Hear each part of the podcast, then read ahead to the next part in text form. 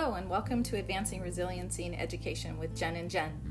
My name is Jennifer Baker, and I'm a licensed marriage and family therapist, and my co host is Jennifer Johnson, licensed clinical social worker. We invite you to listen in as we respond to real questions on current mental health topics from educators. Our hope is that the ideas, stories, and experiences shared on this podcast will help you build resiliency and well being in your own lives.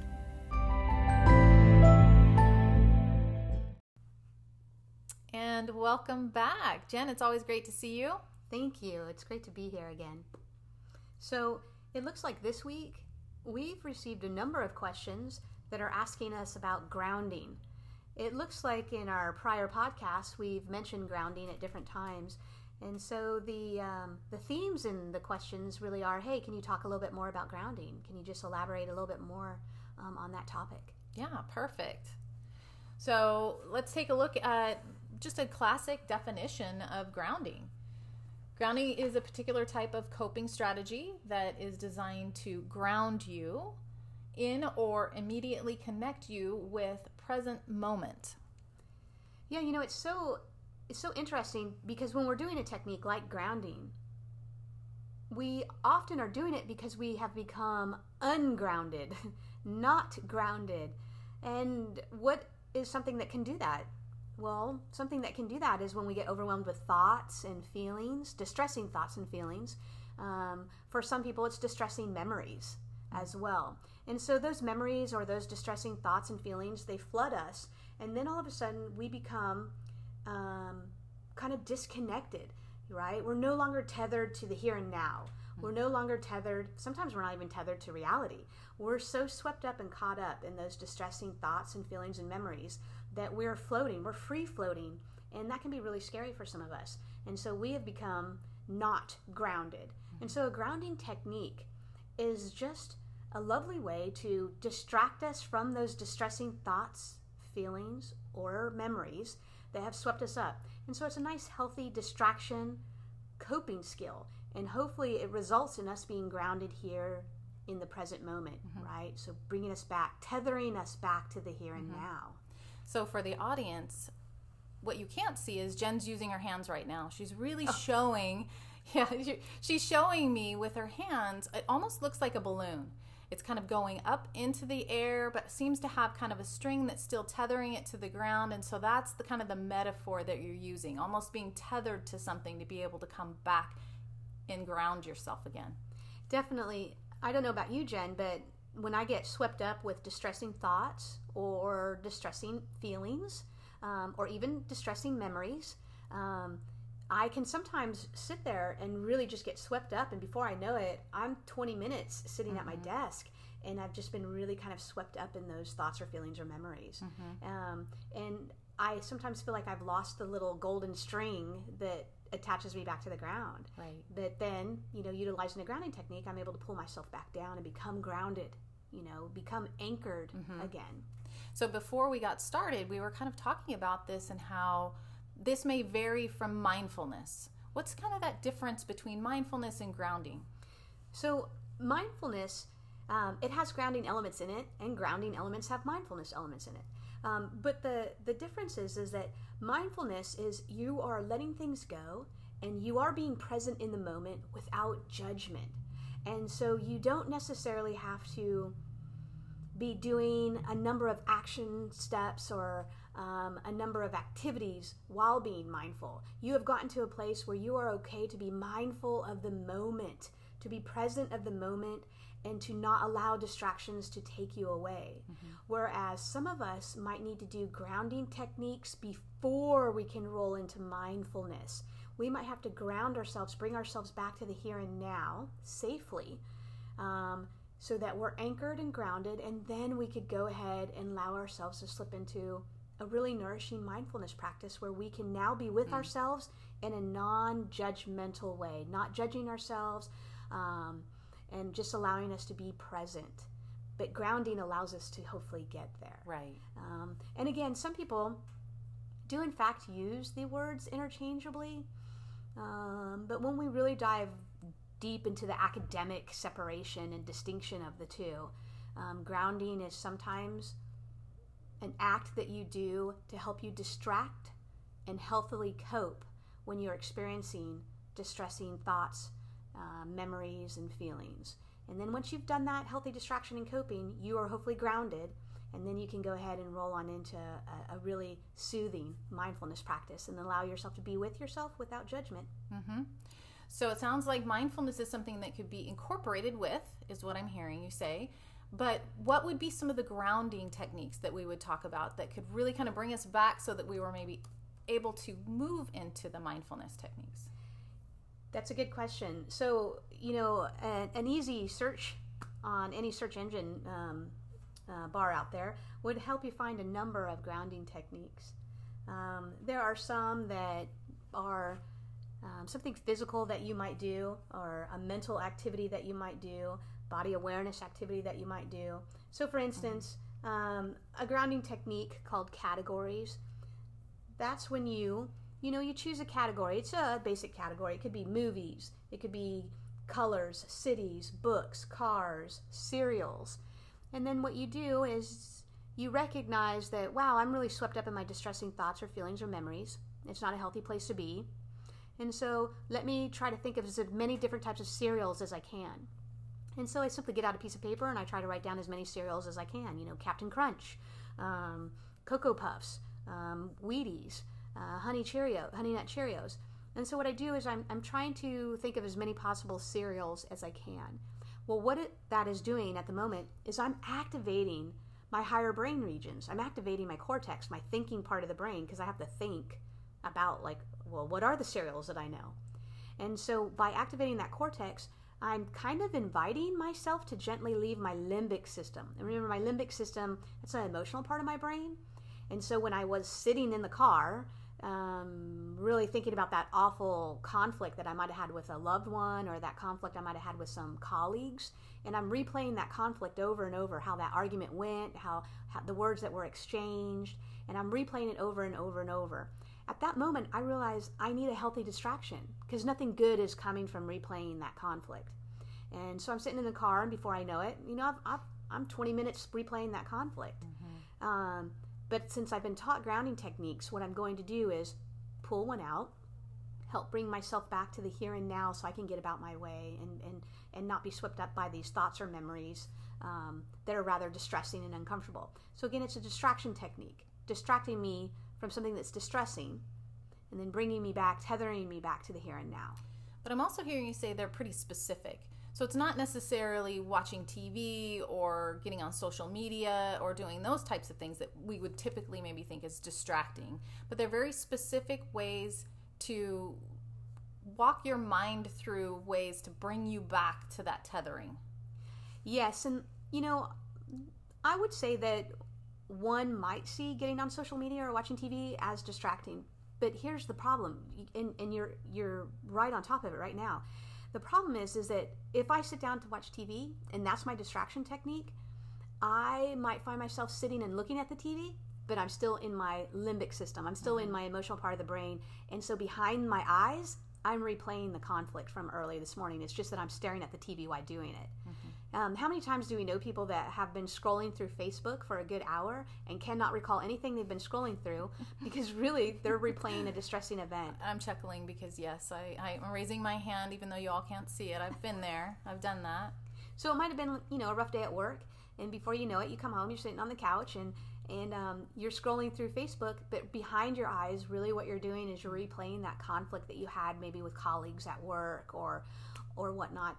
So it may be a distraction technique, but it's not one of the it's not, it's not one of the best. Mm-hmm. So when we can engage our cortex, when we can when we can gently kindly ask our cortex to come back, that is a much better distraction technique.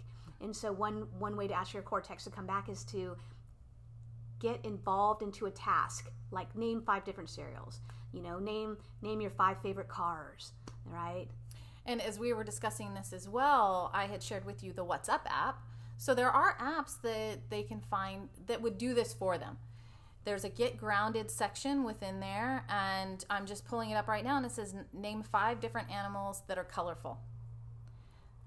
And so you get to then hit little star buttons that spin, and then it's like, yay, now you've, you know, that's one out of five, good one. Then it's named five different movie snacks. What's kind of nice about this is sometimes we're maybe don't feel we're very creative on coming up with five different things to think about. So an app like this can be very beneficial in that way, right? Yes, and and can you picture it? So again, you come home and are having a rough time, or you know, you're in your car replaying something and thinking about something, and you just can't kind of pull yourself out of that distressing memory or thought. You can't. You, you know you should, but you can't. We know lots mm-hmm. of things that we should, right? Mm-hmm. But sometimes it's difficult to actually do it. And so, yeah, the app that you just pointed out, the uh, What's Up app, that's amazing. It does it for you. And so, mm-hmm. when you're sitting there trying to think of five colorful animals, you're not replaying that really ugly heated exchange that happened between you and someone else you're not replaying that you you have a healthy distraction at that moment so it brings you back it gently invites your cortex to come come back and be a part of your life and we do much better when our cortex is a part of our life um, the cortex being the smart brain. We've talked about that in the past as well. Um, and so, yeah, we want to be able to capitalize on that. There are other techniques. Um, you know, there's a body awareness technique. Um, sometimes this will incorporate breathing techniques um, along with it. But here's an example uh, place both feet flat on the floor, wiggle your toes, curl and uncurl your toes several times. Spend a moment noticing the sensations in your feet. So I read that directly from the therapistaid.com website. And so you again can just enter in grounding techniques and you're going to see a number of sites that will come up. And therapistaid.com is, is really a nice, easy to read site. And so it just gave you a body awareness grounding technique. If I put all my focus onto pushing my feet and curling my toes up and pushing them into the ground, well, now I have my body um, awareness going on where my feet are contacting the ground. I'm feeling the pressure of the ground. I'm making contact with the ground. And so that's bringing me back into the here and now. It's going to be a lot harder to be swept up with memories and emotions and whatnot. Mm-hmm. And so uh, let's look at just one more. They've got one that says, um, rub your palms together briskly. Notice and notice and sound the feeling of warmth. And so you know, let's all let's just try that right now. Don't take your hands off the wheel if you're driving, but if you can, just rub your hands briskly together. All right, you hear me and you hear Jen, right? And so I do. I notice the sound. I can hear it, and I am heating up. Are you mm-hmm, heating up mm-hmm. the the palms of your hands? And so that's kind of bringing me back to the here and now. And so, for instance, it's going to be really hard to get lost in, in a memory that's plaguing me. Um, it's going to keep me from being so easily swept up. I'm, it's almost like this is an invite back. You know, the rubbing of the palms is a nice invite mm-hmm, back. Mm-hmm. So those are some body awareness grounding techniques. I was thinking for the counselors, clinicians, and psychologists who are also listening in to us as well, Marsha Linehan's work on dialectical behavioral therapy and her use of splashing cold water on your face. Yes. You know, um, Jen, that's a perfect example of a grounding technique versus a mindfulness technique. And so, for instance, splashing cold water on your face, it wouldn't, the act itself doesn't fall under mindfulness. But flash, splashing cold water on your face does fall under the umbrella of grounding. Um, so we would do that to bring ourselves out of a, a, a distressing thought or memory or feeling.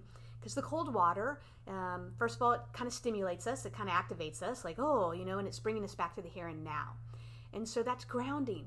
After I'm grounded, I can make the choice to roll into a mindfulness technique if it would be suitable and appropriate at that moment. Mm-hmm. And so that's a perfect example um, of bringing one back to the here and now because one had drifted off to somewhere not so pleasant, right? Not so pleasant. How could we use this then as a teacher with students or even, let's say, our own children? In a way that we'd be able to help them kind of get tethered into the moment. So, you know, when teachers will comment when they can tell their classroom, the entire classroom is kind of rowdy or riled up, um, they could roll out a grounding technique for the whole class. So, for instance, a grounding technique or even a mindfulness technique will not cause any harm um, to those that are not needing it. It won't cause any harm at all. Um, so if a teacher is teaching, whether it be face to face or on Zoom, they can tell when the class is really wild, riled up and everyone's untethered. Um, could be they have too much energy, they can't focus, especially could, on a windy day. On a yes, uh, yes, especially on a windy day. Seeing all those balloons kind of floating off into the sky. and there's the teacher running around Yeah, trying to grab trying the to grab them all together. Yes. So the teacher at that moment, because they pick up on that, they can tell when, when the class is rowdy and, and floating away.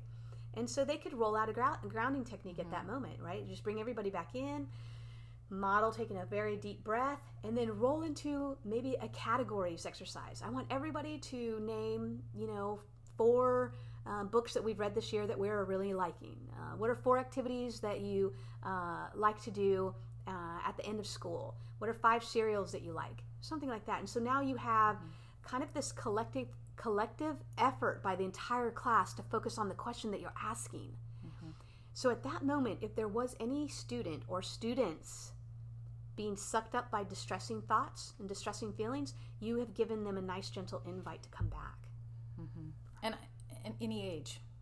Any age. Yes. This can be as young as your littlest ones to your senior in high school. Yes, yes, it really can. And, you know, some of them can even be exciting activities for some of these younger kids. Uh, so, for instance, uh, there is this one, it, it says, uh, spell your full name and the names of three other people backwards. right? And, I don't even know. I'm trying to think as an adult, Jen, if I can do that one. Well, and you could see that a teacher could do it online as an activity. Like Oh. everyone get out a piece of paper, right? And what I want you to do is spell your name backwards. And so it, it's also a, a nice assessing tool because you can see who needs to write their name out in full in, in forward motion first. I would be that child. Yeah. I'd have to write my name out in forwards first and then look at it and write it backwards. But what you've just done as a teacher, you've brought me to this activity, to this assignment, to this task which might be a lot better than where my mind was going. Maybe my mind was going, gosh, it's been really hard this last weekend. We've been fighting at home, and my, my sister's mad at me, or my brother's mad at me. And you could already tell I was not really tethered to you or your assignment.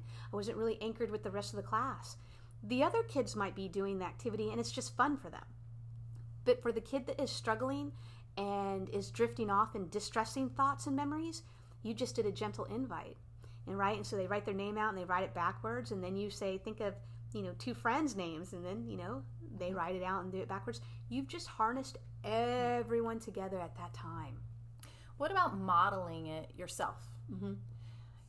In this moment, I'm I'm feeling kind of ungrounded. Let's say Mm-hmm. as a teacher, I'm I'm feeling that everybody's kind of everywhere, but modeling that self talk as well. Mm-hmm, mm-hmm. I think that when I'm trying to model it, I want a nice descriptor that might stay with them. And so the two descriptors that I often use is, hey, I'm needing to ground myself. I want to be a little bit closer and connected to the ground. Or I'll use this. Ah, I need to toss my anchor out because I'm kind of feeling a, a little bit free floating. And so I want to anchor myself.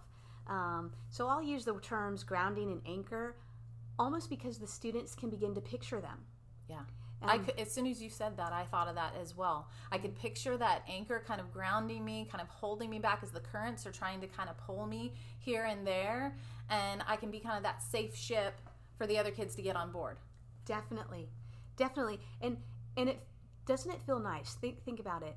If we were in rough seas, you know, and the rough seas could be you know family fighting. The rough seas could be my best friend isn't talking to me anymore. The rough seas could be no one's picking me uh, to do an after school project with them on Zoom. The rough seas could be anything, and it doesn't feel good to be flopping around in the rough seas, right? That feels uncomfortable.